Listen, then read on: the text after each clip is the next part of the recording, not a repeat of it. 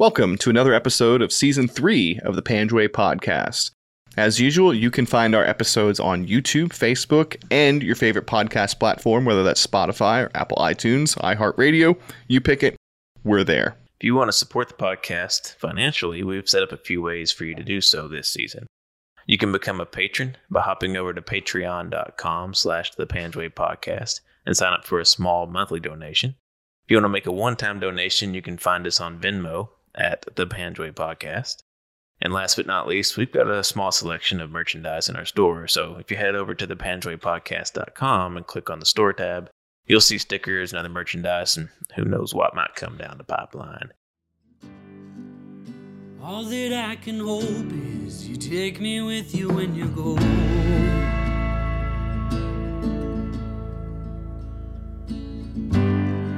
I guess I should have known can't leave with you when you go. Now Cow Island is awfully quiet with your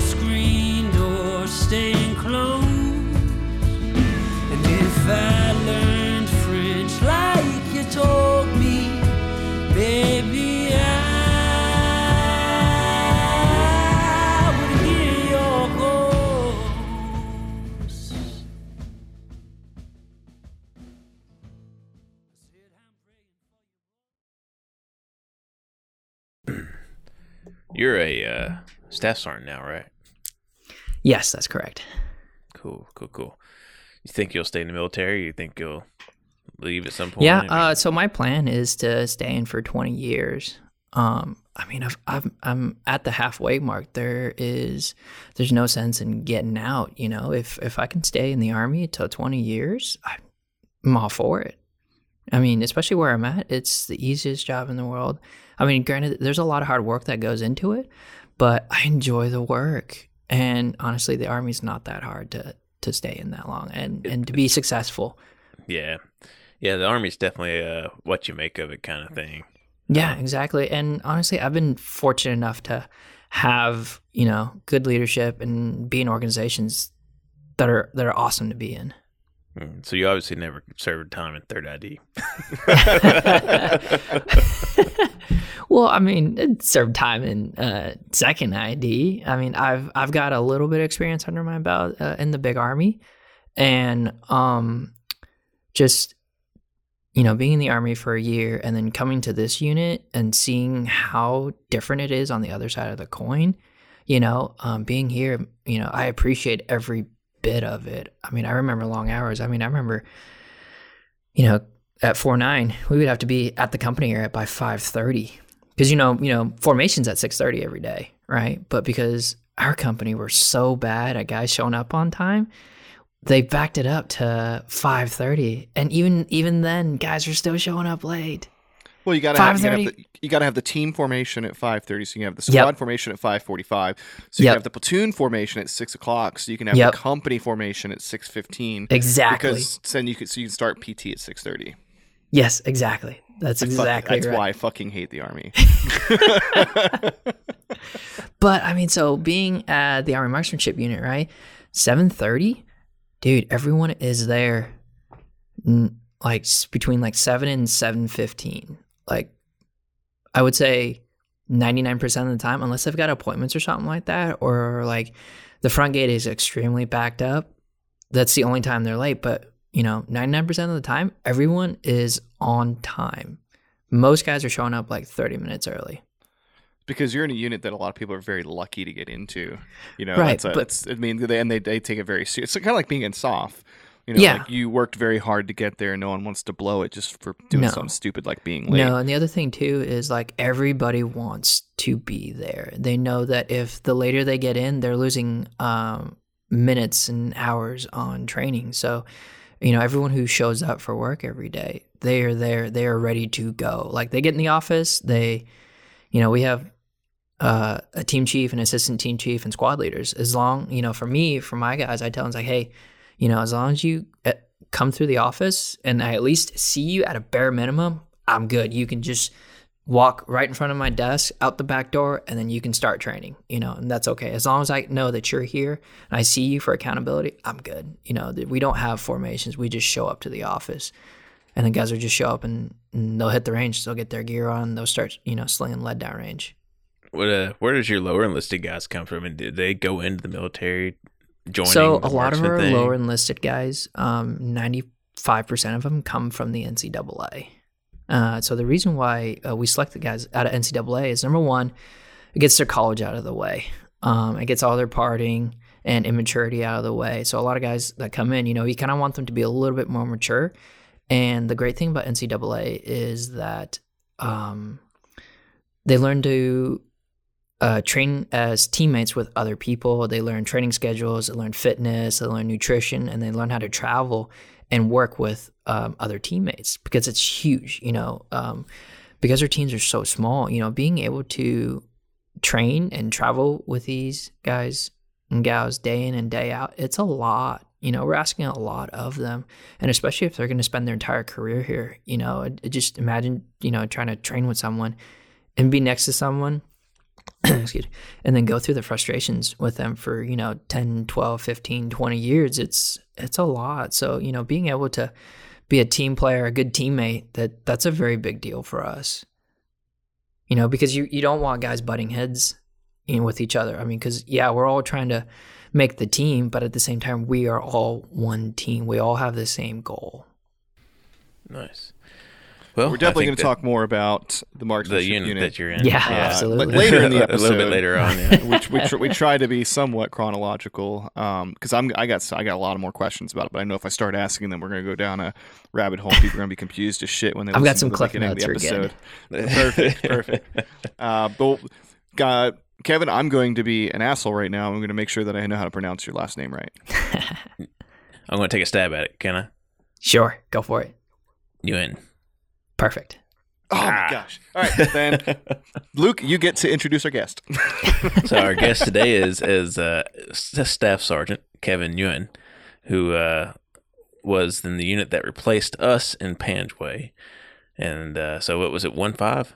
No, Four uh, nine. we were 4-9 Four 4-9 infantry four nine. so they were three had a actually. second It was kind of weird when we got replaced because we got replaced by one three eight. yes, um, which was kind of a similar scenario, I think, where you know I think like the the battle spaces got changed over um, because one two three used to own Zangabad, but they also owned Zangabad, Sperwan Ghar, Kenjikak, Mushan Lion. But then when four nine came in, they did not get Sperwan Ghar and they did not get Kenjikak. So I don't know. I think they just changed the way they divided them up when they did that, that changeover. So I remember the way that I remember it was it actually went in order. So if you start from the north of the horn and go down, it was ACO and then BCO and then CCO at the very bottom, along with HHC at Zangabad. And that's how it Okay. went. ABC from from north to south. And I bet the reason for that is you guys didn't have attachments. So one, two, three had two attached companies. They had us with one six four, who were attached to them, and also our Charlie company was attached to them. So they actually had five line companies instead of three. Okay. probably so why they had more reach. Um, I remember we we had the engineers on our fob, and we had EOD, and then we had um, uh, AWG on our compound as well. And then our FET teams, I don't quite remember where they went because we had FET teams um, prior to deployment. Because I remember seeing them in formations, and they went to uh, NTC with us but I don't quite remember where they went after that because I remember we spent um, we sent off one of our uh, squads to work with the FET teams, and they were off somewhere else in Afghanistan, and I don't remember where they went. They didn't join us until I think after I left.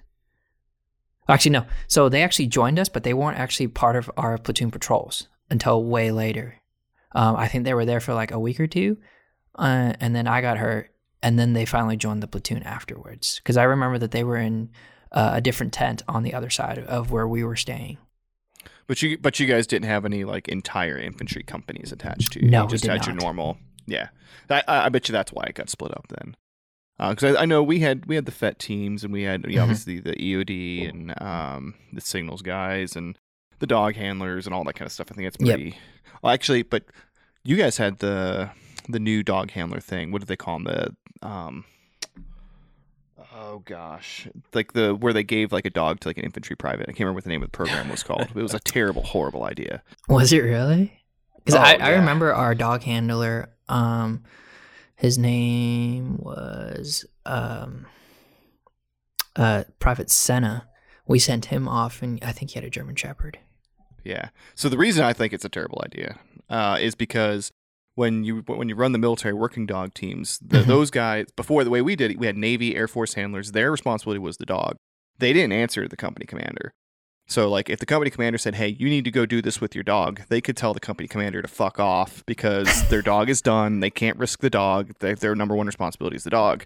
Right. But if you have like an infantry private who answers to that company commander, he's going to do whatever that company commander says, and it's going to be at the Mm. expense of the dog and the mission. So that's why I don't. I can't remember what the name of the teams were. There was a special name for like the the training. Mm. Um, Somebody patted the OER on that one. yeah, yeah. Yeah. Um, and I mean, I, obviously, I would have loved to have been a private in Afghanistan and had my own dog, but I think in the Yeah. grand scheme of things, it's better to have. yeah, like, dude, you get your own room and everything with AC Yeah. and heater. Like Yeah. no one bothers you because it's just you and the dog. Like, Right. how better way to enjoy your plan and have your own room instead of like being in the tent with like ten other dudes. Yeah. Yeah. Yeah, for sure. So I would have I mean, totally been not on board with it, but uh, I think as far as uh, mission capability, I think it was a bad idea because sometimes sometimes it's good to be able to tell somebody to fuck off Yeah. and without without consequence or with relatively without consequence. But anyway, that's a quite a- Anyways, before a we get into the nuances of, tangent. of uh, organizational structures in your unit in Afghanistan, Kevin, uh, typically how we kick these things off is we let Mhm. folks, you know, what what's what's the quick and dirty version of like why you joined the army and why you chose the infantry. You know, give us the the three minute spiel on, and then So, how you I ended joined- up in um in 2011 i believe. It's about a year. So i joined a year after a year and a half after college. I realized that college wasn't for me. Um my biggest Common reason theme. was yep.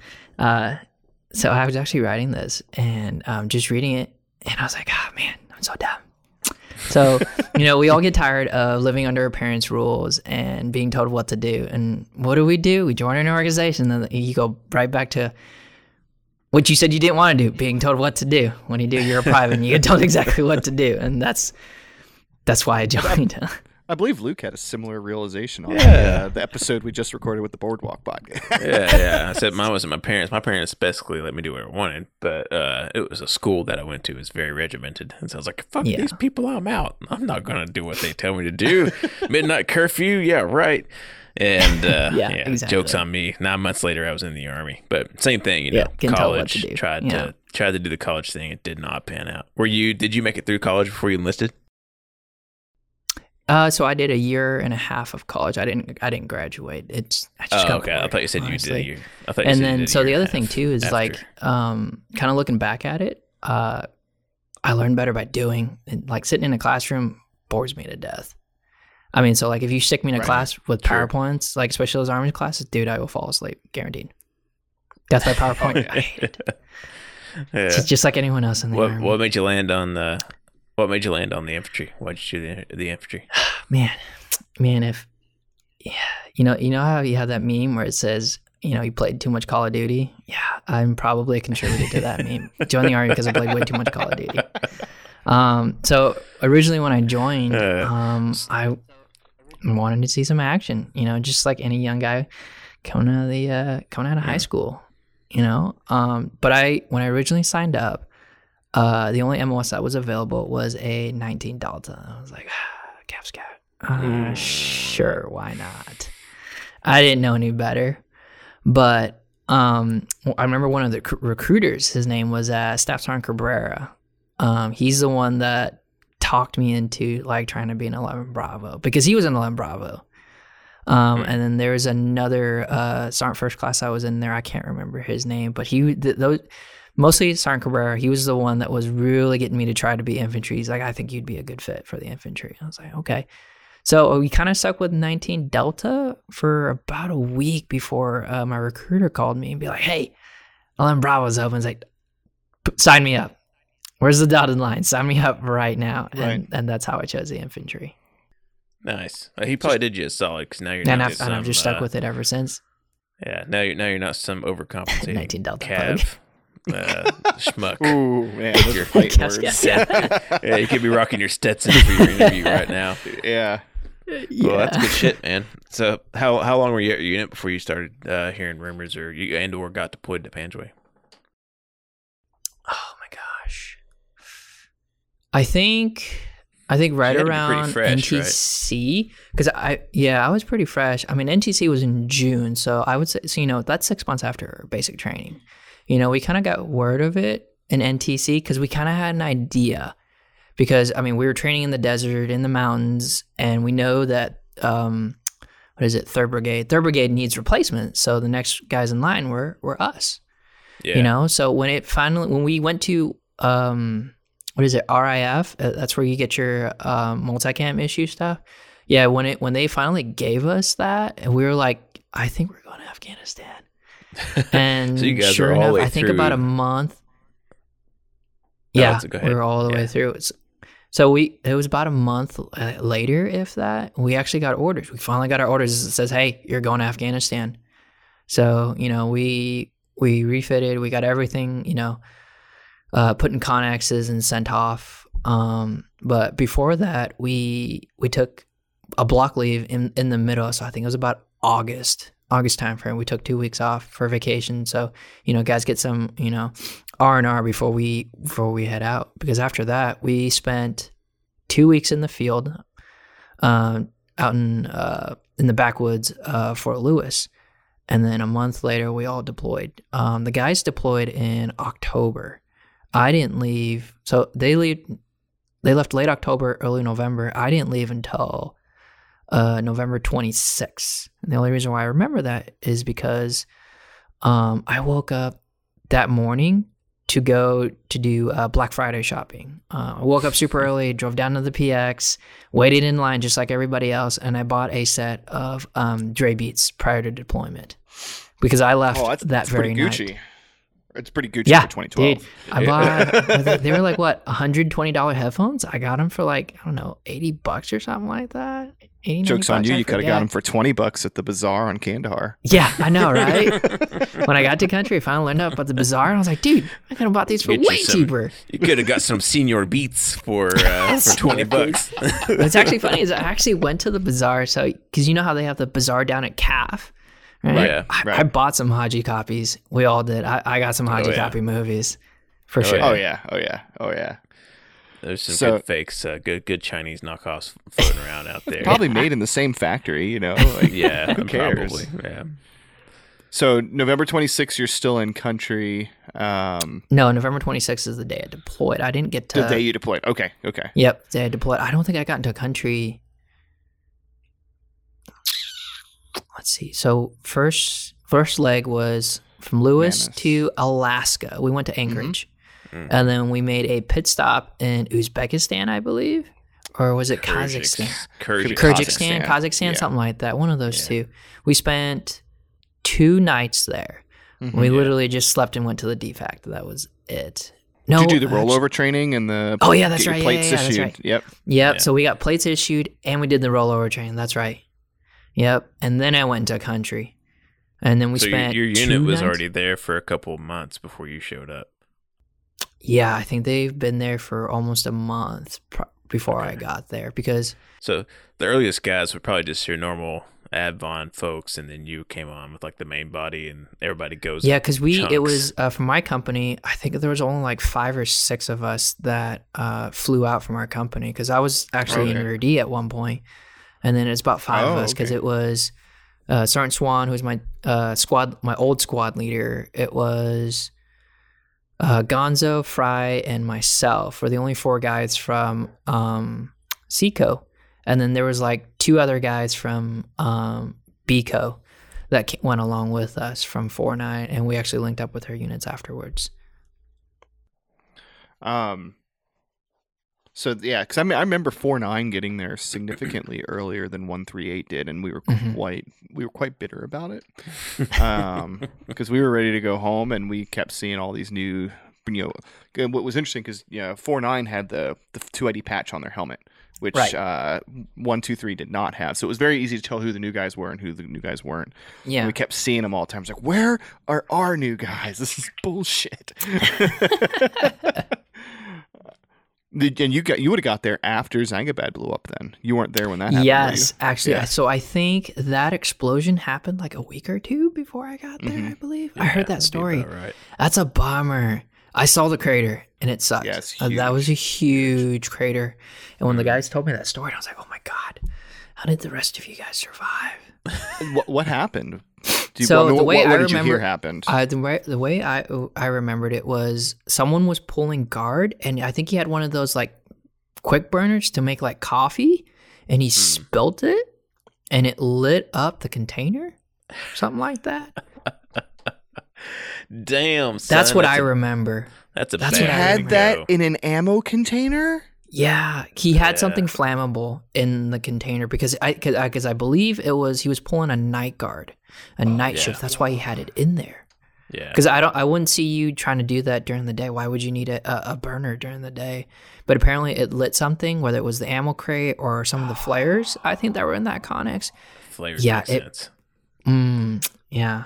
I just remember. And so, we were like on- the we bad thing the about that, Oh, bad go thing about that was we were short on ammunition after that point, and it sucked because I remember um, the way I remember it was our saw gunners and our 240 guys.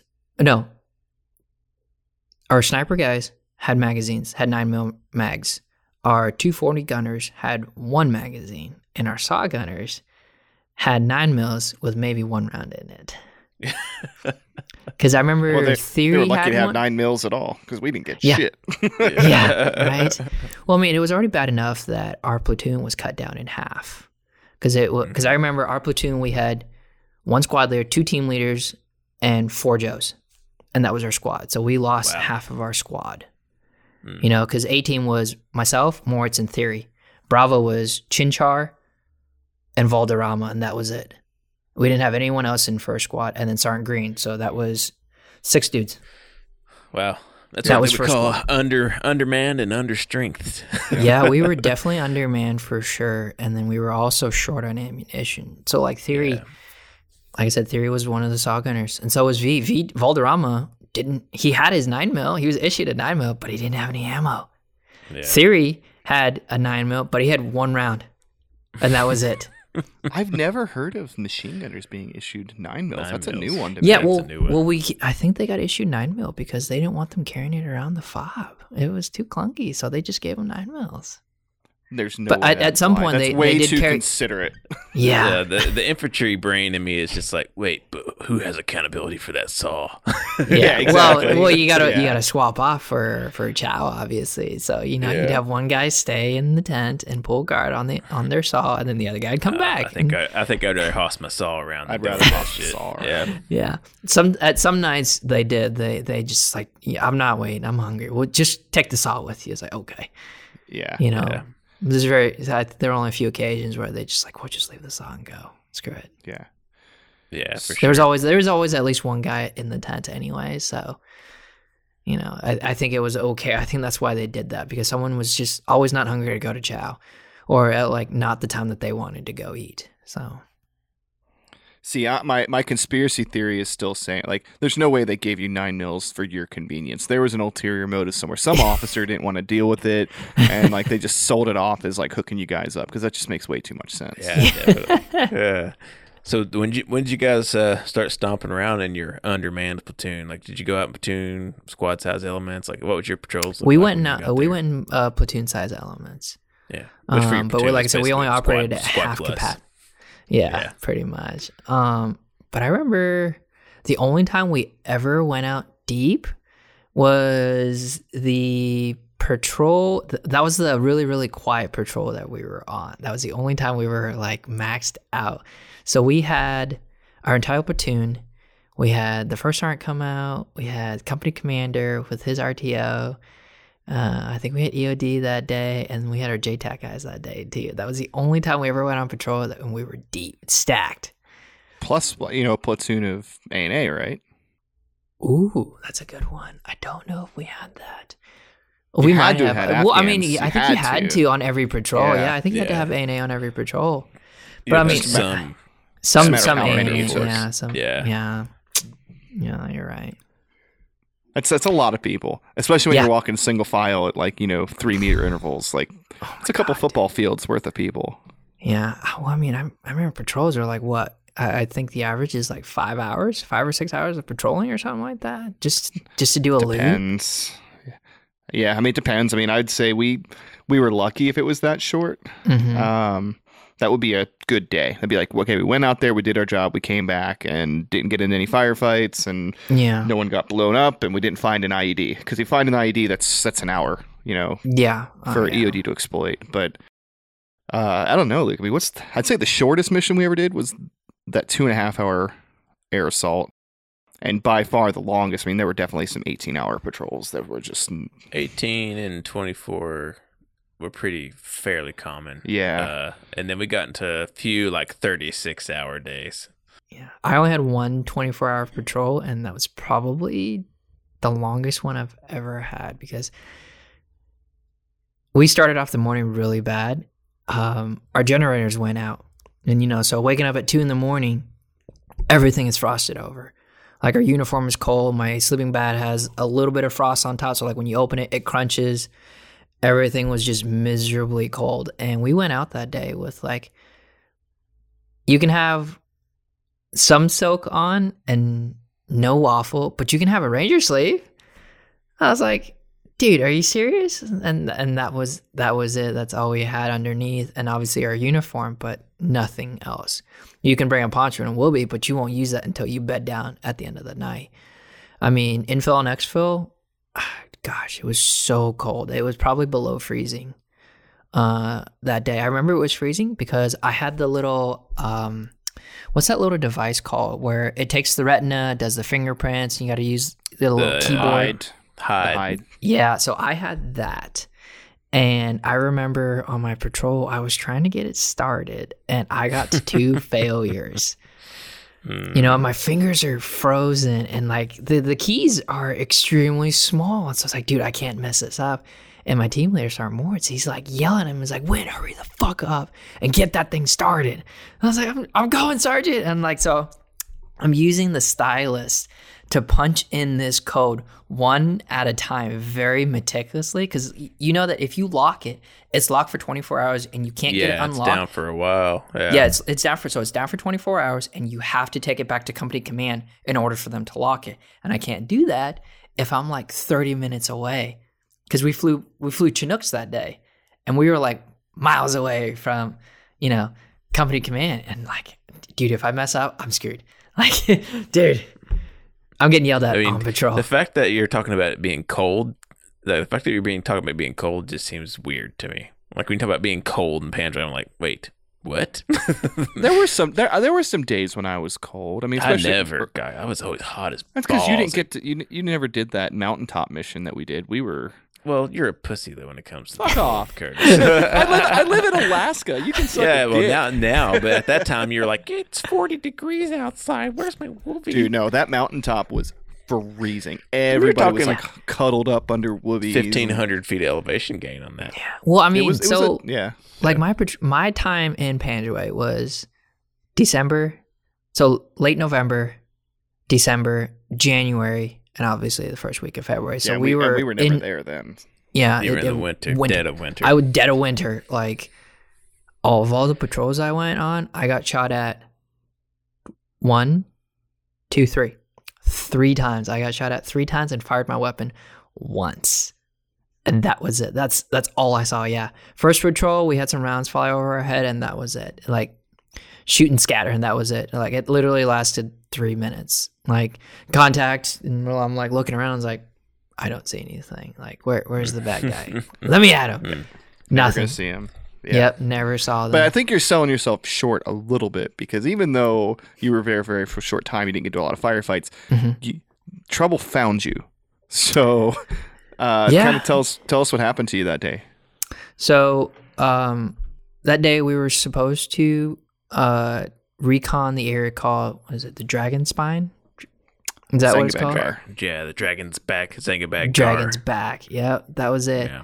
Um, we got reports that they were um, lobbing s- small arms fire and um, lobbing indirect fire into our fob. Um, it was an elevated position, and command was like, "Nope, we're not having that." They can see right into the fob. So, hey, you know, first platoon, your mission is to go out there, take some pictures, come back, so that we can have either the Air Force bomb the heck out of it, or we can go over with the dozer. I think they ended up bombing it. Pretty sure. I'm pretty sure they ended up bombing it, and then Uh, like Dozer wouldn't have done bulldozing. shit to Zangabad Gar. Yeah, that Yeah. thing's that thing is sheer rock. Except There's maybe no- bulldoze Yeah. a path to it. Yeah. yeah, I I don't remember if they went back to it. I don't know because I like after I got blown up, I don't think they went back to that spot. I remember there are pictures of them going back, but I don't know if they did anything. Yeah, Every unit's gone there, and every unit's like, "Oh, we're gonna do a mission. We're gonna recon Zangabad Gar because it was our first mission, or on our first mission, the day of our first firefight. That was our mission. We were going to Zangabad Gar to Mhm. recon it and take pictures and set up the feasibility of putting an OP on top of it. yeah, Like, and then all, we never even did it because we walked up to it We're like, no, like it's just a it's it's just a spine of rock. There's nothing to build on. This is Yeah. fucking stupid.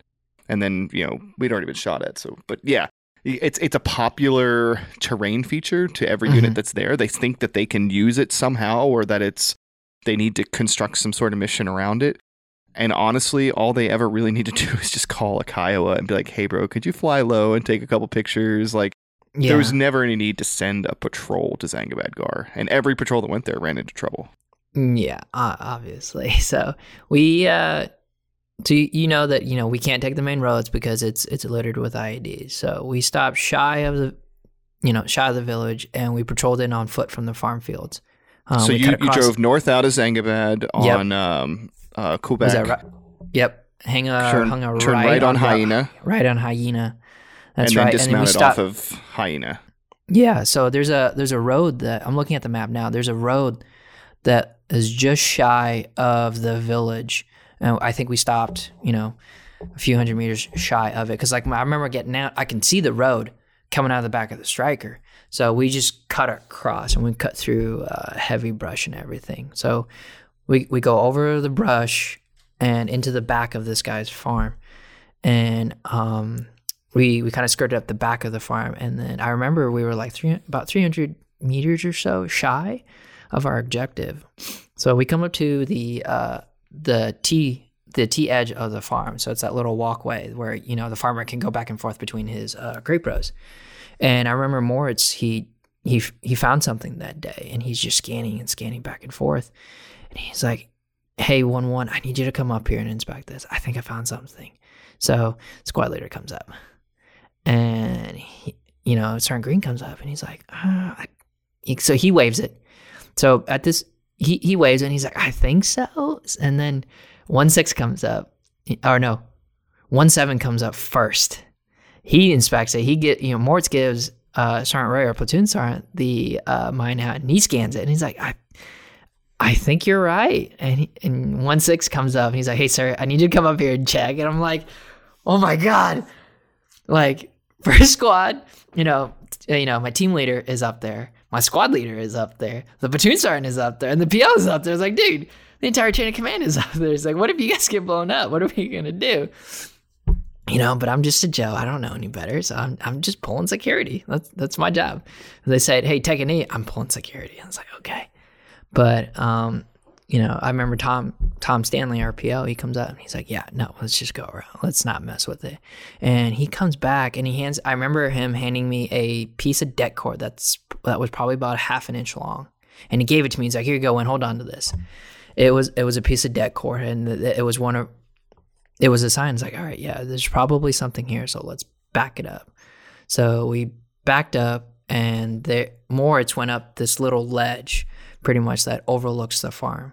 So he walks up there and um I remember taking a piss before moving up because I so while they were kind of like busy checking that out, I needed to go pee. So I was like, "Hey, Theory, who's my saw gunner, who's a saw gunner, who's you know pulling security behind me. He's like, "Hey, watch my back. I'm taking a piss real quick." And he's like, "All right, cool."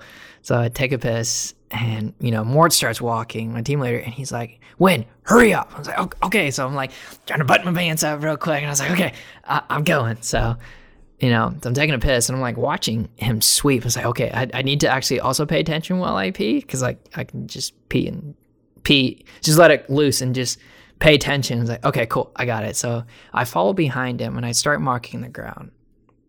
And I just about I crest that walkway. I remember. So I, my left foot was forward, right. I bend over, I spray the left, spray the right. I get up, and I remember taking that step with my right foot and boom the IED goes off and I remember the first thing that I ever thought about uh, when I got blown up my first thought that came into my mind was holy crap that was my right foot how am I supposed to drive a car you know of all the things that I could think about it was driving a car driving a car was my first thought not dude, you just stepped on an IED. I think your leg might be gone. You know, of all the things that I could have thought about, it, it yeah, it was driving a car. Well, that's something that Um, we uh, we talked about in your pre-interview. You know, it's like Yeah, it's- that's when guys get hit, they have that weird that first line that runs through their head. Like for for us, one of our guys actually not very far from where you got hit. Our buddy Clark got hit, and it messed up his left hand. It kind of messed up a few of his fingers. And first thing he said was, "I won't be able to." The first thing he thought he said was, "I won't be able to play guitar again." You know, so uh, you know, it's it's it's kind of crazy that, that what goes through the head. You know, in these intense moments. And did you So- did you experience the flash of heat, or did you just hear the sound? Did you black out at all? How did that kind of play out? So, after my initial thought, I remember staring out into the open field for what felt like five minutes. I felt like I was staring, you know, into the open forever. And then it all came back. So, in the moment that I was kind of staring in the open, it was like the Matrix. You know how you know when Neo does the uh, when he leans back, it's slow motion. Everything does has like that whooshing sound, that whooshing effect. That's exactly Yeah. what it felt like. And then all of a sudden, everything comes collapsing back in. I heard the Right. boom of the explosion. There's ringing in my ear, and then dirt just comes flying up from the bottom of my feet, you know, into my mouth. It's, there's dirt in my mouth and my nose, Oh, my eye pro, my helmet, everything. It's just dirt everywhere. And I remember, you know, the the instant pain that that soon followed. It felt like someone Right. took a sledgehammer and hit the bottom of my right foot as hard as they could possibly swing it. You know, and I remember, fall, you know, as I'm falling back, I remember the shock and fear in my uh, team leader's face, and like he was just like, "Holy shit," you know, because between me and Moritz, he was maybe seven or eight meters in front of me. He won that far, maybe ten, if that. He, I mean, he was he was at a safe distance to where uh, the blast didn't really affect him. I'm sure he uh, obviously he heard it. He might have taken some a little bit of concussion to the ear, but like it didn't like knock him over or anything like that. I remember taking ninety percent of the explosion because it was just right where I was at. And I remember falling back, kicking and screaming and everything and being in terrible pain. And I remember Theory, you know, yelling, Nguyen's down, you know. And the next thing I know, I've got two guys, you know, trying to hold me down, you know. But I'm, I'm obviously I'm, I'm in serious pain. I'm, I'm scared at this point, you know. And um, the guys were holding me down because just on the backside of that little ledge that we were on, um, it, it dips it falls down into the next uh uh dude's uh dude's farm you know because if i fall over they just they just can't run and go grab me. They actually have to clear that out. And all that is thick brush. I think there was a canal back there like a little a little canal that was back there. They just you can't just you know in Panjwai, you just can't run to your buddy you know it, it's got to be cleared. I mean uh, you could take the risk you know but it's just like you you put yourself you know in, in danger so that's that's why they they jumped on me real quick to to keep me from rolling over Was your injury specific to just the one foot, or were yes you, so it was just specific to my uh right foot um so what led to my amputation was um so i didn't actually lose my limb um, from that explosion. Uh, Right. it, it so it had rained the night before, so you know if there was any disturbance in the dirt or anything like that, like the the Taliban was digging the night before, all of that was washed away. So all that dirt Right. was packed in. So what really saved my life that day, and I've talked to other people about this. You know, if you're a believer, they say that uh, they said that God was kind of looking out for me that day. So we learned that the 15 pound HME jug was buried too deep, and I remember the crater. It was th- about three ish, maybe four feet, and about no three to four feet wide, and about the same distance deep. It was buried pretty deep. So what ended up leading to my amputation was the kinetic energy from the explosion shot up through my foot. So if Right. you imagine your right foot, right, I lost three of my toes. So the index toe I can kind of move, and my large toe, the big big toe, was kind of stuck in the up flex position. Then that's what it felt like. I can wiggle it up and down, but it felt like it was stuck in the up flex position. Uh, my foot swelled to twice the size, and I had major blistering on the top of my foot and at the bottom of my foot, and I broke my heel in three places. Uh, the I remember the the doctors at um, KAF Hospital said that hey, you've got you know X amount of broken toes, and you've got a calcaneus fracture, man. Your your heel bone is shattered in three places. But And none I- of your like nothing uh, above the heel was broken. None, no, nope. no other. I had Wow. so I so I remember during rehab I had full full flex and full rotation. I could do a full uh, right 360 rotation and full left 360 rotation wow, uh, with my ankle. Yeah, that's incredible. I mean, Yeah, really, man. I mean, like you, you got. Uh, I mean, I won't say you got lucky, but like if, if you're going to step on an IED, you know, like you, you're fortunate because a 15 pound IED, without having that rain the night before, yeah, could have could have either been a double amp or could have taken your life. So yeah. you know, So I remember the uh, EODs. Uh, so the EODs told the guys, and the guys told me. They said that hey, you're really to walk lucky to walk away alive because that they said that that Yeah. IED was angled, and they said that it would have cut me in half if it had not rained the night before and if it wasn't buried too deep. They said that that Yeah, IED probably would have killed you because of the way it was angled. Mhm. I was like, holy fuck. You know, Yeah, the, the depth is definitely a big thing. I mean, that's something we saw a few times. Was where if they buried it too deep, it just it was just a concussive effect. Yeah. You know, we the, I think Wallach's was buried pretty deep, and I think um, I know Anderson's was buried really deep. Mhm. And those guys, they just got pushed around, and they, you know, in both cases actually, they they both had selective amputations as a result as well. So it's pretty common, uh, or not common, but um, there's there's definitely a string between those in terms of when they're buried so deep.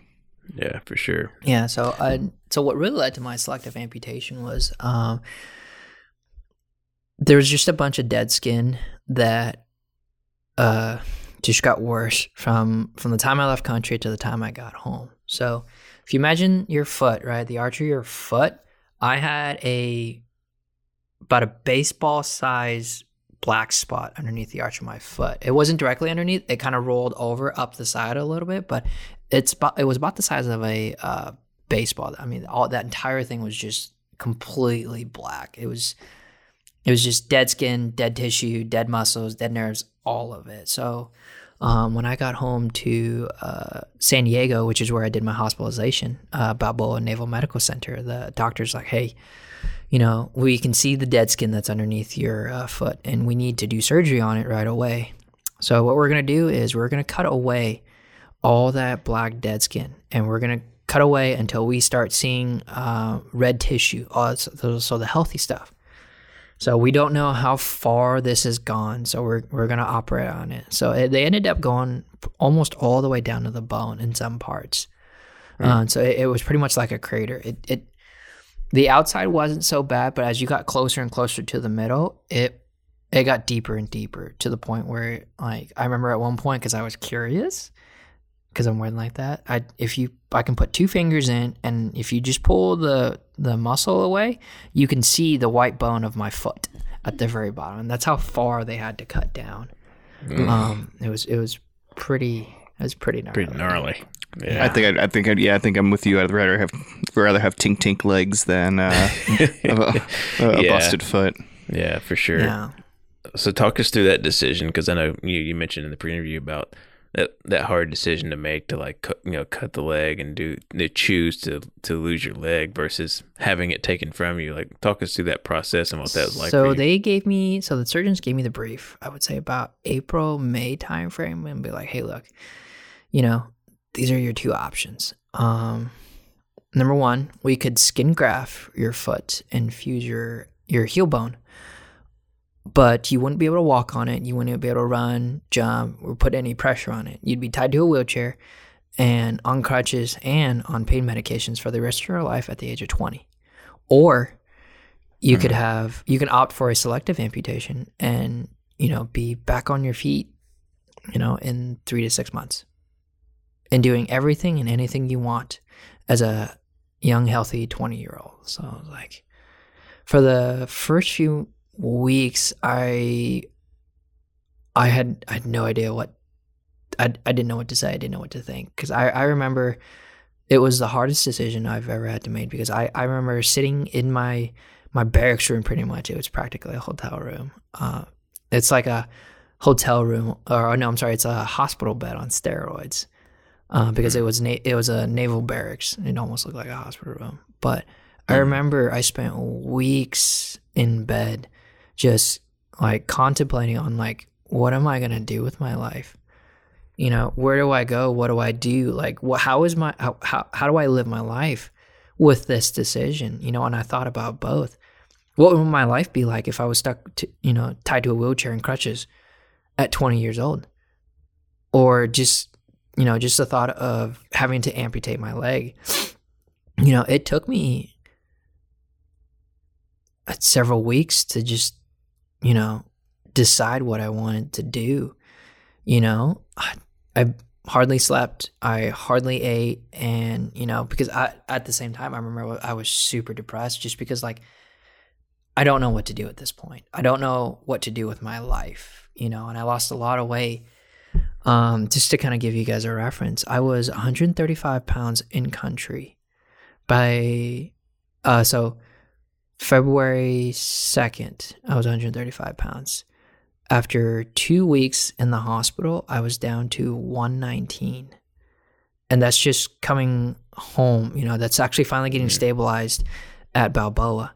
And by the time I got to my surgery, I was about, I was at 109 pounds. So from February to June ish, you know, I was at 109 pounds for someone who's five foot six. I was extremely skinny because I remember my real nurse skinny. case manager, she's like, Are you doing all right? I was like, I guess. And she's like, Kevin, why don't you come stand on this scale for me? You know? And she was like, You know, she gave me that look. It's like, Kevin, you're at 109 pounds. I was like, Uh, okay. What do I need to be? You need to be at like 125. You know, like Right. somewhere around the 120 area. And I was like, Oh, okay.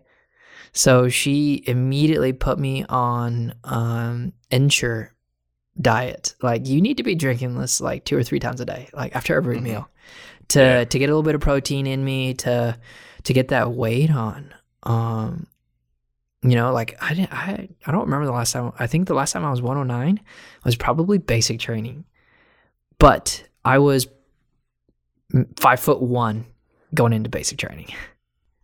I was super tiny. I was I was this So you- tiny little guy in basic training because I remember like the rucksack was like touching my butt yeah. in oh, basic training because that thing was Oh, So you huge on me. grew after you joined the military? You grew Yes, more?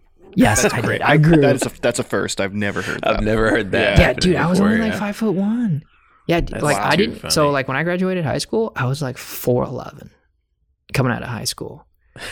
You know, I kind of I was I kind of grew a little bit after uh, you know during college, but I I didn't hit five Yeah. foot six until I was in the army. You know, so That's wild. So Yeah, you grew, so grew I- five inches in your first year in the army. yeah, right. Some says like, dude, the army turned you into a man. You know, you sprouted. Well, they the army gave you five inches, and then they took five inches off your foot. Yeah. Yeah. no, I, I mean, I still retained my height. I'm still five foot six. You know, maybe almost five foot seven if I'm in boots, but hey. there you go.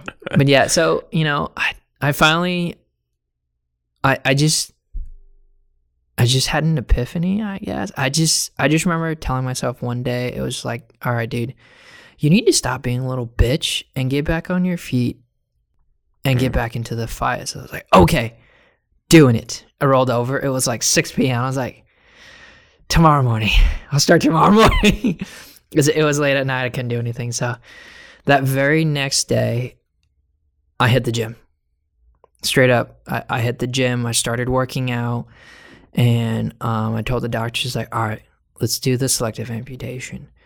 Um, but I didn't go through it the first time because I was scared. I remember calling my surgeon, my Navy's the naval surgeon, the day before because I was just terrified. It's like I I wanted to do it, but I just I just didn't have the the courage to actually go through with the operation. Right. So obviously the Navy surgeon was a little mad because you know um, when they when they schedule a surgery, that's they put money into that, and that's already money that's put away. And then when you cancel, they lose that whether they perform the surgery or not. It, if they perform the oh, surgery, great. If not, they are still losing that money either way. My Navy surgeon, she was not very happy with me that day. you know, so she sat me down a week or two later, and she gave me a packet of other cases of people who are like me, but you know didn't obviously didn't receive the same injury as I did, but they have the same thing. You know, um, Mm-hmm. a fused ankle, skin graft on the foot, and that she, it was just page after page of what people's foot looked like and the quality of life that they had. And it's like this is the quality of life that you're gonna have if you decide to keep it.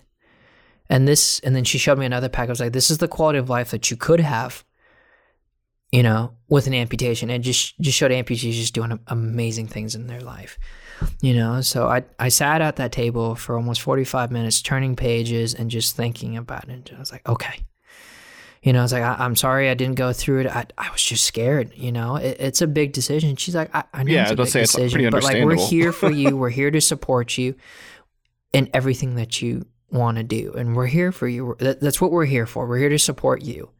So you know, two weeks later, you know, finally went through the, with the surgery. Um, so the surgery was a two part surgery. It was very complex.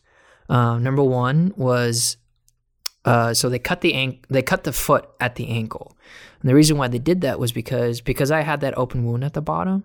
They wanted to check for bone marrow infection. So what she did was she cut my leg, she cut the foot off at the ankle and injected some radiation onto the onto the foot and let it sit overnight to radiate to check to see if there was any bone marrow infection. Because if it was, then she's going to have to cut higher than what she intended. So I remember having this big old cast from my ankle all the way up to uh, my hip. It's just this big, giant, heavy cast. So let it sit overnight, you know, and then she took me into the operating room the very next day and, and did an MRI, did the scan. And it's like, okay, um, so there's no radiation. There's no bone marrow infection, so we're gonna cut it right here. You know where you kind of want it. I tried to keep it as much, you know, as much as possible, but she's like, "Look, I know you want to keep as much as possible, but the longer the limb you have, you're gonna be limited to uh, the different types of uh, prosthetics that you can use. So the thing about prosthetics is you have to have a certain cut length. Um, if you have it too long, you're only limited to like a few. But if you cut it a little higher, you know you have a much wider range of foot to, uh, feet to select uh, to use. So she cut it, you know, a little higher than what I wanted. But I mean, I can, I have the foot that I want. It's called the Tactical. It has great rebound. Um, it is extremely light. I use it every day. You know, I've been using it since 2013. So I, I you know, going on, uh, it's eight years now and it's great. You know, I've I've done a lot of things with that foot, and uh, overall, you know, the surgery and operation went great. And how long before you were? I was about to say how long before you were kind of up on your feet So moving the operation was like June. I was I was actually up on my feet a lot quicker than I was supposed to because the guys came back in like late August, early September. So so July, August, maybe September. So I think I was up on my feet in like two months, not even three. I was pushing it for sure. I was really, I would say I was naive at that time. I want to say, and and yeah, I was naive because um, I didn't learn later on that, you know, being an amputee with the recovery and the changing of the limb size, that is something that you cannot um you cannot get ahead of yourself. You actually have to let it heal and adapt and change. Right. You have to you have to adapt to the limb as it goes. You can't rush that. And I paid the price for it early on. It was a lot of pain and a lot of nerve damage. Not well, I mean, so like it, it out not like nerve damage where you can't use it. It was getting used to, you know, just the amount of force and impact because you know your your shin, the shin bone was not built and designed to take pain like that, and especially, you know, the way that they they cut the limb and they peeled the skin over, you know, you know, the bottom of my foot, that's all dead nerves. I mean, I can feel it because I know that I'm poking myself. You know, if I take like a pen or like a toothpick and poke at it, I can feel it. There's certain spots, obviously, I can't feel. But like if I close my eyes and someone else does it, I actually don't feel that bottom of that part. But like, Do you, You know, remember as- the moment where you, you stood up for the first time on a on a prosthetic? yes, I do. I remember um, taking my first step. It was pretty painful just because I, I wasn't used to it. But um, I kind of like twisted my uh, ther- my physical therapist's arm. So like the only way to walk home with your prosthetic that day was to walk one loop around um, the physical therapy area. It was probably a good 200 yard walk for sure. You have to walk that entire uh, corridor unassisted, one entire loop, and you cannot fall. That was the stipulation. If you can go all the way around, you can keep it. I walked all the way around. I I almost fell and I was in a lot of pain, but I like bit my mouth. I bit my tongue on that one. It's like if I'm going to meet the guys, I wanted to be on my feet when I met them. Cuz when they last saw me, I was on the ground. So I it meant more I think it it meant more to me and the platoon if they saw me back on my feet. I had I a mean, that'd cane a, with me. that'd mean a lot to your guys too, man. Because for us, like coming coming home and getting off the plane and seeing our buddies who had gotten Yep. blown up or whatever, like seeing them, you know, there present was a huge, huge burden, kind of off the shoulders of the guys coming back. yeah. back. Well, I too, mean, so I like I kept in touch with the guys. They knew that I was okay, but they were just, yeah, you know, It's another thing to know it it's another thing see to it. know it and to see it. Like Yeah. you can Yeah. you can get Facebook messages all day long, but Yeah. to see your buddy in fleshed and see him standing on his own two feet, or you know, Yeah. in his wheelchair or whatever, like just seeing him there. Because the last time you see him, he's all fucked up, and you're putting him on a helicopter. Yeah. It does a lot That's right. for for the guys. So you know that's good yeah. thinking. The, I remember the guys' face. I, they they were extremely, you know, overjoyed to to see me on my feet again. And and they knew that I was an amputee at that point, but they at the same time they were all overwhelmed to see me back on my feet again. So it, was- it was really good. I definitely enjoyed the you know I, I enjoyed and remember that experience very well. Yeah. Now, s- I mean, you eventually you kind of had to make a decision, though. I mean, kind of every every amputee or severely wounded soldier does. Mhm. Am I going to remain in the army? You know, and or am I going to get out? And you know, uh, and obviously, most people do get out, and there's nothing wrong Mhm. with that. I mean, Yep. you have done you have done your time. You have given you know a limb, or you've given your your health to the military. It's fair to leave, uh, Yeah. but you, uh, but and a minority stay in. Uh, but obviously, there's some limitations. So, what kind of went through that decision process for you about whether you wanted to stay in or wanted to get out? So when I made the decision to get back up on my feet, my goal was to, you know, get back into the army and get back to a line unit. That was my intention. Um, so at the hospital, we had this thing called a scrimmage. It was you, your squad leader, your um, platoon sergeant, and your company commander, the first sergeant, and all the civilians that you work with you know, the scrimmages were designed to kind of keep track of the soldiers individually so that everyone's on the same page, everyone knows what you're doing. Um, that specific day, um, Major General uh, Martin, he was Theodore Martin, he was the CG of Fort Irwin. Um, General Martin was, you know, I, I owe a lot of my uh, career to that that man because he was he definitely took a lot of time and effort. And I, I'd never seen this before, but once a month, General Martin would fly down to Balboa Naval Medical Center and he would come down and see all of his wounded soldiers, all the guys who came back from Afghanistan because they were under his, you know, under his care. So he came in and we'd always meet up, you know, downstairs in the theater where the rec center was and he would come in and he would just, you know, do a little meet and greet. He would kind of chit chat with all the all of his soldiers who were wounded, you know, and he would just, you know, chit chat with them. He would just shoot the shit with all the guys and gals that were there. And, you know, he really did care for all of his soldiers. Like he took the time out of his schedule, his busy schedule as a CG to come down and see the troops. Um, but I, but that day he sat in on some of the skirmishes because he wanted to know, you know, uh, what his soldiers were doing, what their plan was, and how he could help them. Which, you know, I told him that day is like, hey, you know, I told my company commander that day is like, hey, sir, I want to stay in, and I would do whatever it takes to stay in. Whatever the army asks of me, I will do it. And General Martin that day, he said he was so pumped up and motivated. And he's like, I'll tell you what, you come down to the next rotation and I will put you through all the tests. I'll get you in touch with one of the companies down there. It was 11th ACR. And, you know, we'll put you through the ringer. We'll do everything you need to get back into the fight. And if you pass all the tests, I will personally write you a letter of recommendation to get back into the army. And so that's what we did. Um, you know, me and my uh, platoon sergeant, uh, sergeant first class, Robert Pareto, who's a good friend of mine, uh, you know, he was my platoon sergeant at the time, and he's kind of taken me in, you know, under his wing, and, and you know, part of his family now. Uh, we spent holidays together, but when we were at the hospital, you know, he was my guy that I leaned on a lot. You know, he was the one that helped me push through, you know, getting better, getting fit, you know, running, working out, rucking, all that stuff.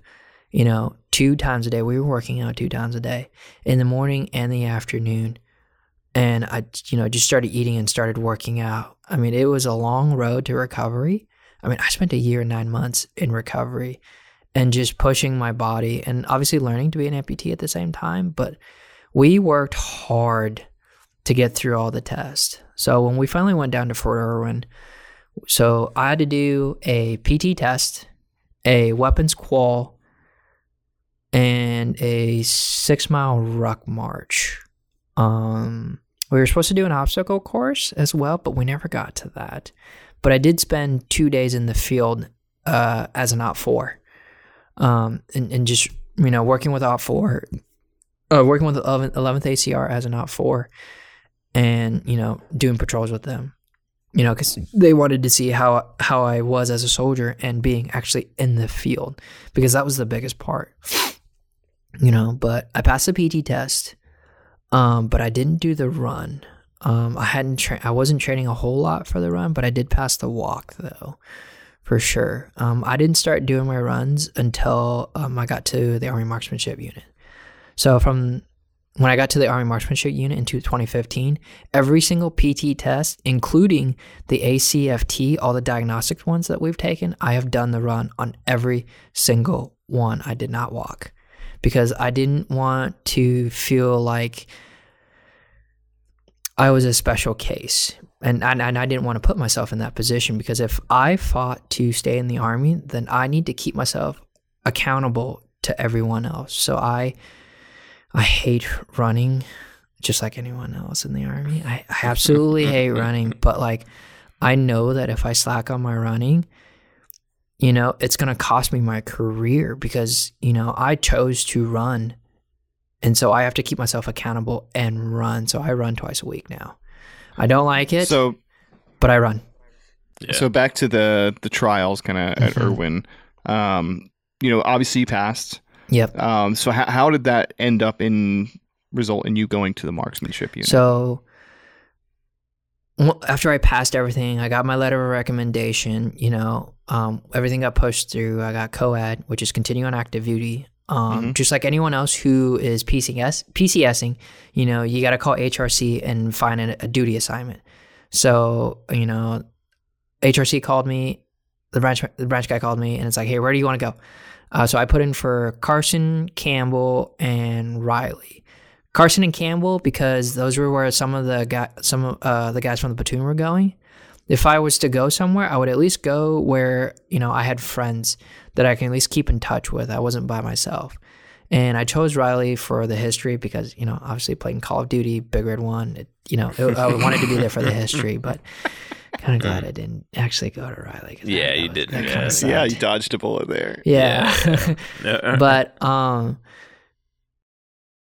so we kind of called back and forth and uh, the hrc guy was like hey man do you like to shoot? I was like yeah i, I do. I don't mind. So he's like hey you ever heard of the army marksmanship unit? I was like no what is that? So i like all right. So i got a guy um his name's sergeant first class armando ayala. He is the coach down there and he's looking for guys just like you you know wounded guys coming out of uh, afghanistan and they have what's called a paralympic shooting team. So here's his number. Why don't you get in contact with him and see if that's what, something you want to do? If not, then, you know, give me a call back and we'll find you an assignment somewhere. I was like, okay. So I called uh, Armando and, you know, he he's like, hey, man, what's going on? I was like, hey, I'm Sergeant Nguyen. Uh, I'm down here at uh, Balboa Naval Medical Center and I'm looking for a duty assignment. And the guy from HRC said that you know you have openings on the Paralympic shooting team, and I'm just kind of call you just to kind of see wh- what it is. He's like, yeah, man, I got you. So gives me a brief rundown of the history on on what they do and what the team does. So he pretty much gave me a quick spiel because it was like a 10 minute conversation. He's like, hey, um, you know, we're the United States Army Marksmanship Unit. You know, we compete in national and international competitions, and our main goal is to make the Olympic team. But we shoot guns every day. I was like, oh, that's pretty cool. And he's like, is that something you want to do? He's like, yeah. So he kind of, kind of asked me a little bit, a couple questions. You know, me where I was from, uh, what unit I served, where I came from uh, in Afghanistan, and he kind of asked me like what my personality was. So the biggest thing that they were looking for is like they were looking for people who have discipline, who um, have an open mind. Uh, being having an open mind is, is one of the bigger things because it's easier to mold Teach. and teach. That's right. So he's like, okay, you sound like a good fit. So here's what we're gonna do. You know, we're gonna uh, fly you out. You know, we'll get in touch with your unit and we'll coordinate everything. So, uh, was it maybe like a week or two later? They flew me out. So I went on TDY down to Fort Benning. I spent a week out there uh, meeting the team. So I met the coach, which was Armando at the time, and I met the team. So they kind of put me through the ringers a little bit. You know, I did PT with the guys. Um, I kind of sat through a couple interviews. I just kind of wanted to see how I was as a person. Uh, you know, kind of like how I mentioned earlier in our pre-interview, it's like you know they want to uh, vet the newcomer. Um, the biggest thing, obviously, I said was you know having the discipline, dedication, being open-minded, and for the para guys, the biggest thing for them was making sure that I was not on any medications because um, one of their last recruits was on medication, and that really affected that person as not only as an athlete but as a soldier as well. So not being on any medication was a big one for them. So I was like, okay, you're a good fit for the team. You look, you sound like a good fit for the team. So they they showed me around. They let me shoot the gun for a little bit, and it's like, what do you think? It's like this is actually kind of fun. I actually like it. So I was like, all right, so here, check it out. Um, we're actually going to the Olympic Training Center here in a couple weeks. Why don't you come on out? We'll bring some extra gear for you, and then you know, spend a week with us, train with us, you know, and if you still like it, you know, we'll bring you onto the team. So I flew home from Fort Benning, and then I flew out to Colorado Springs about two weeks later, or a month later, I forget. And you know, I actually got to use the equipment. I got to shoot the air rifle, and I shot for a week, and it was it was pretty good. You know, they ran me through a couple drills, and they really tested me as as an athlete. It's like you take directions very well. You're not stubborn. You know, you try things. You listen to us, so you're gonna be a good fit. So, do you still want to come onto the team? It's like absolutely. So, uh, I PCSed from Balboa in October, like late October, I believe. And I finally arrived at the unit just before Thanksgiving, This was 2015, right? 2014. 2014. Okay. Yeah. So I PCS to from San Diego to Fort Benning in October, November of 2014. Nice. and man. then I actually didn't start actually training until 2015. I think Okay. the the big thing for me about that story is like the HRC dude hooked you up, man. Yeah, he really Like, like, did. that is such an exceptional thing for somebody in that job to do for someone. Well, so- I, I think he kind I I think he knew what I was. He knew I was an amputee, and I feel Yeah. like this guy kind of did it before. It, I feel like he he, you know, all the guys that are um that were currently on the para team at the time. I'm pretty sure he kind of knew at one point. had that Like thi- pipeline this was just like dudes. A little like it had a little sticky note. Like you're not gonna use this, but it's it's on his computer just in case he he, he needed to. Yeah. So Right. so he That's definitely hooked shit. it up for sure. Well, Yeah. there's probably not a whole lot of you know amputees that have a COAD, their continuation on active duty, um, that would meet the criteria. Mm-hmm. You know, so like it's you know it's a very small pool, it's a very specific need, and you know that's awesome that he was looking out for that, and then he was actively pursuing that. I mean, you're probably doing probably the only non uh, non soft unit in the army that shoots every single day. So it's what what what what a perfect uh, what a perfect mix. fit. Yeah, Yeah. absolutely. It it's so since I've gotten there, it it's it's tough for sure. The the training that you have to put into it is a whole nother level. I mean, because like these athletes that you're talking about, they are Olympic athletes. Right. You know, when I got to the team, you know, um, one of the guys on the team, you know, Michael McPhail, he's a two-time Olympian. Mm, The coach for the international rifle, he was a four-time Olympian. Um, That's wild. the Uptagraffts between the both of them currently between uh, Mr. Uptagrafft and Sergeant First Class Uptagrafft, so Mrs. Uptagrafft, between the both of them, they have four Olympic games between the both of them. It's Wow. ridiculous. and you and you were saying like when we started the interview that Mhm. they pull a lot of these these shooters from the NCAA. So Correct. obviously, you know, your Paralympic team I would suspect is mostly combat veterans, but then you yes. have the the other the majority of the team really are essentially civilians. Yes, how how does are. that dynamic work? Uh, so, so the only thing I can think of that's comparable is like when you have like direct admit like nurses and doctors and stuff, which is a big like they do that. They bring in you know lawyers and doctors from that are basically civilians. They do like almost no basic training, and then they right. they're in the So army, but they're the really only not. Difference on that is that um, is the training basis. So they already have training with a team. They know how to. They already know how to train. They already know how to shoot. They know how to work with team. The only difference is now they're doing it through the army. right. Um, so just like anyone we anyone who joins the army, obviously, they, you know, you have to go through MEPS. You have to uh, go through basic training in AIT. Um, they pick the MOS that they want. Um, for the guys, we we just recommend them um, infantry for the simple fact that it's on Sand Hill, it's at Fort Benning. So and and in, at the time, you know, when it was still 14 weeks versus uh, what is it, 22 like- or 29? yeah, it's a lot something like now. that. Yeah, Um, it was It's the just fastest way to easier get for- through. yeah, Yeah. it's just faster. It's just less time that they have to spend off the gun, um, so that we can just bring them back and then they can just roll right into training. Um, so they don't. So that's wild. They join lot. the army knowing they're going to the marksmanship. Yeah. unit. So when they like join, it's guaranteed when they sign up. So when they join, we send them what's called a LOA, a letter of acceptance. It is a it is a memo from the from our commander, who's a lieutenant colonel, signed by him saying, "Hey, so and so is joining the army, and when they are done with basic and tra- basic training in AIT, which are whatever the MOS that they choose, they have orders going straight to the Army Marksmanship Unit. You just hand that to the recruiter, and the recruiter just processes them like any other recruit, but they add the LOA into the uh, system.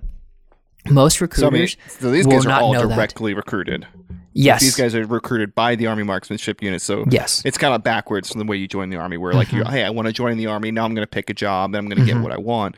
But this is like, hey, we want you in this unit and we want you to join the Army to be in this unit and we're Yes. going to bring you direct here.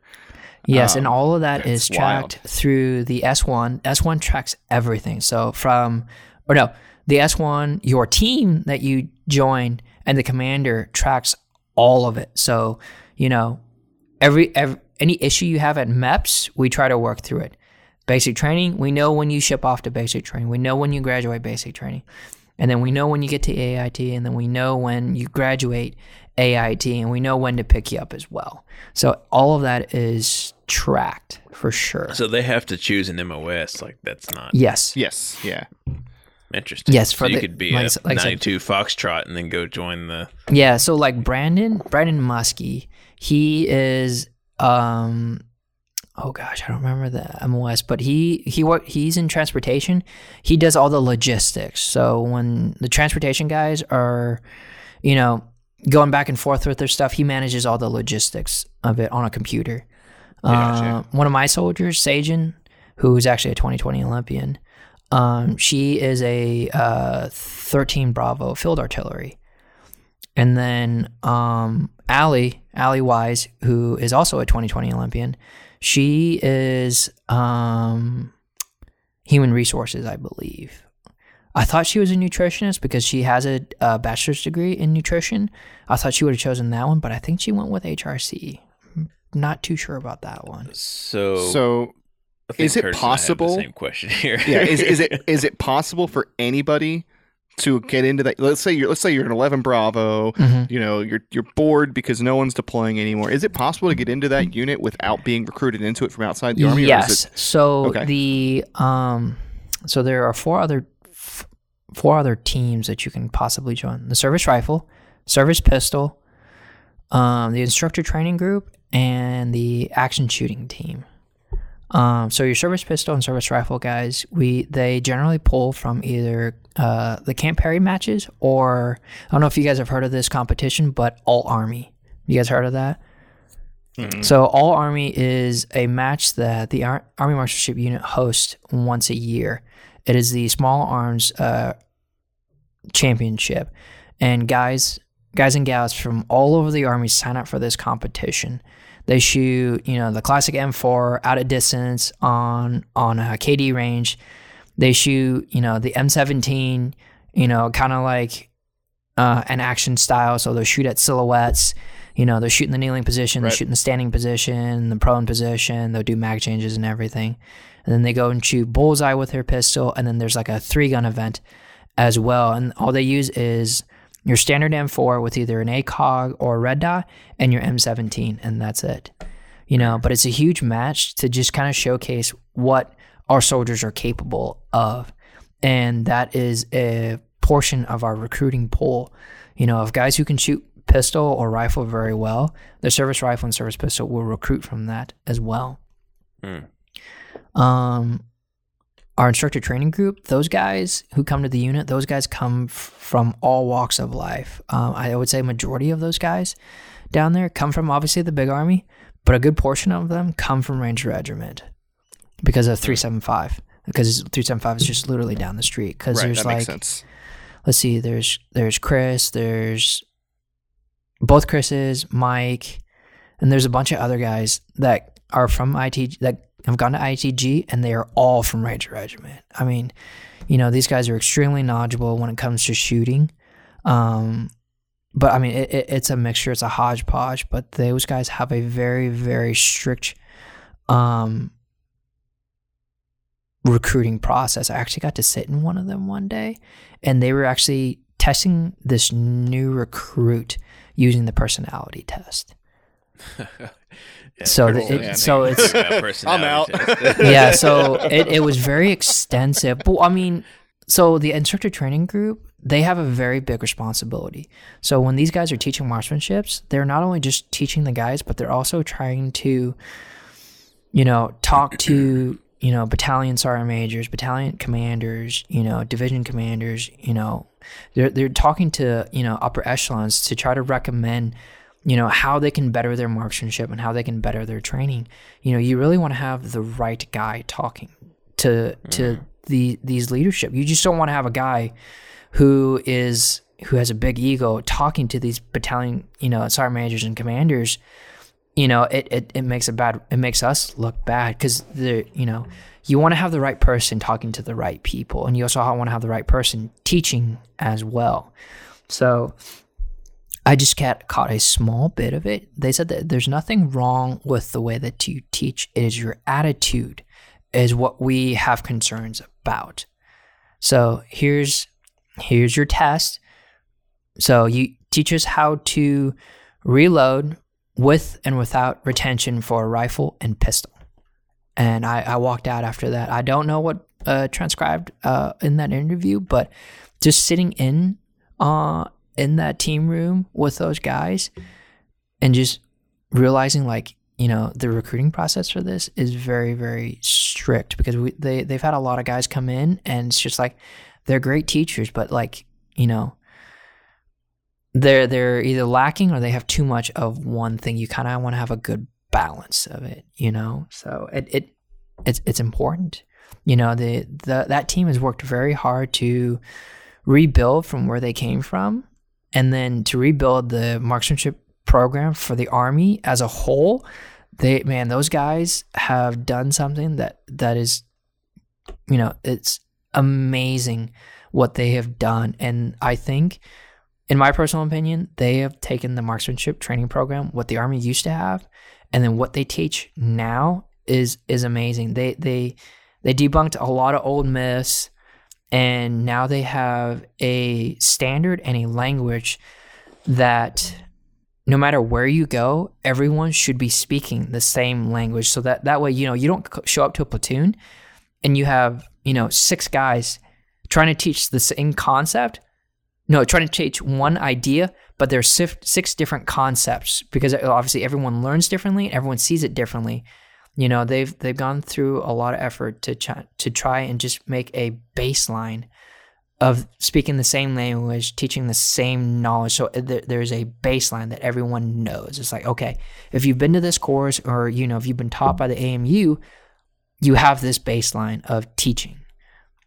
So that when you come back to us and, and you want to learn, you know, obviously base, basic, moderate, and advanced, you know, teaching skills, you know, you still have that same basic knowledge and then we can teach you, you know, we can get you to the next level which is great. And, and then you don't have, you know, NCOs button heads with each other.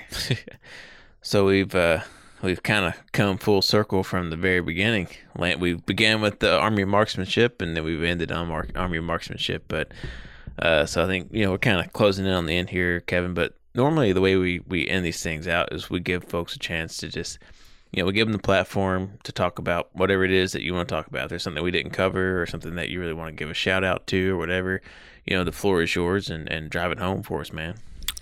Uh, you know, I, I really don't have much to say besides the fact that, you know, I, I think my career has, has gone somewhere that I never thought that, you know, I would have taken. Cause I, you know, as a Joe, I always thought that, you know, it, I was gonna be when I was a Joe. I thought I was gonna be a drill instructor by like mid career. I'd be a drill somewhere, and then I'd be a platoon sergeant somewhere.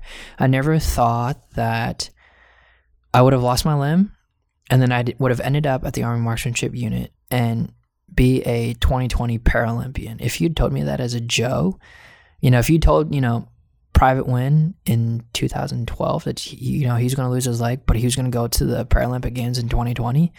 I think I would have laughed in your face for sure. But I mean, you know, just being at the Army Marksmanship Unit, the things that I've learned, the people that I've come across, you know, I wouldn't be the person that I am today. Honestly, just just looking back, you know, who I am today and then who I was a few years ago, you know, it's I'm just a completely different person, and I, have definitely learned a lot about the Army. I've learned a lot about this unit. I've learned a lot about re- resiliency. I've learned a lot about discipline. You know, I've learned a lot about hard work and I've learned a lot about myself and what I'm actually capable of, you know, because I've I put myself through the ringer, I put myself through pain, you know, just just for some of the things that I want to do in my career later on. You know, I, I've learned that it's like I can I can do whatever I want if I put my mind to it, you know, especially my career, you know, after this next uh, Paralympic Games. You know, it's going to require twice as much effort and twice as much work if I want to be successful. So I'd say that's a, a pretty good sentiment to to end on right there. I mean, you know, one thing that we really appreciate about this interview was the the positive, kind of the positive message that it sends. I mean, you you went to war, you had this traumatic wound, and then you ended up in this really unique, very special, once in a lifetime kind of you know unit and position. And it's you know a lot of guys get very frustrated and they get very hard on themselves, but you know stories like yours are kind of proof that hey man, like you, like you said, put in the work, put in the effort, don't give up, have a goal, and you can get there. And we we really appreciate that about your story. So. Kevin, thank you so much for for coming on, for joining us on the yeah, podcast. absolutely. It was a blast. I enjoyed it.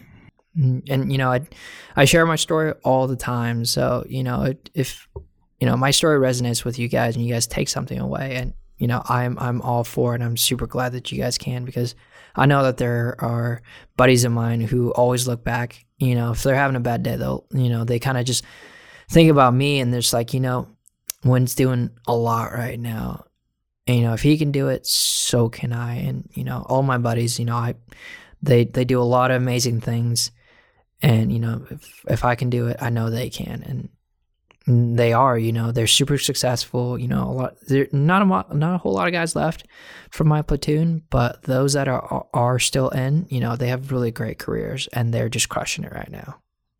Nice Awesome. man. Awesome. Well, Kevin, we we appreciate it, man, and uh, thanks for coming on and talking. Yeah, thanks for having me, guys. Thank you for listening to another episode of season three of the Panjwai podcast.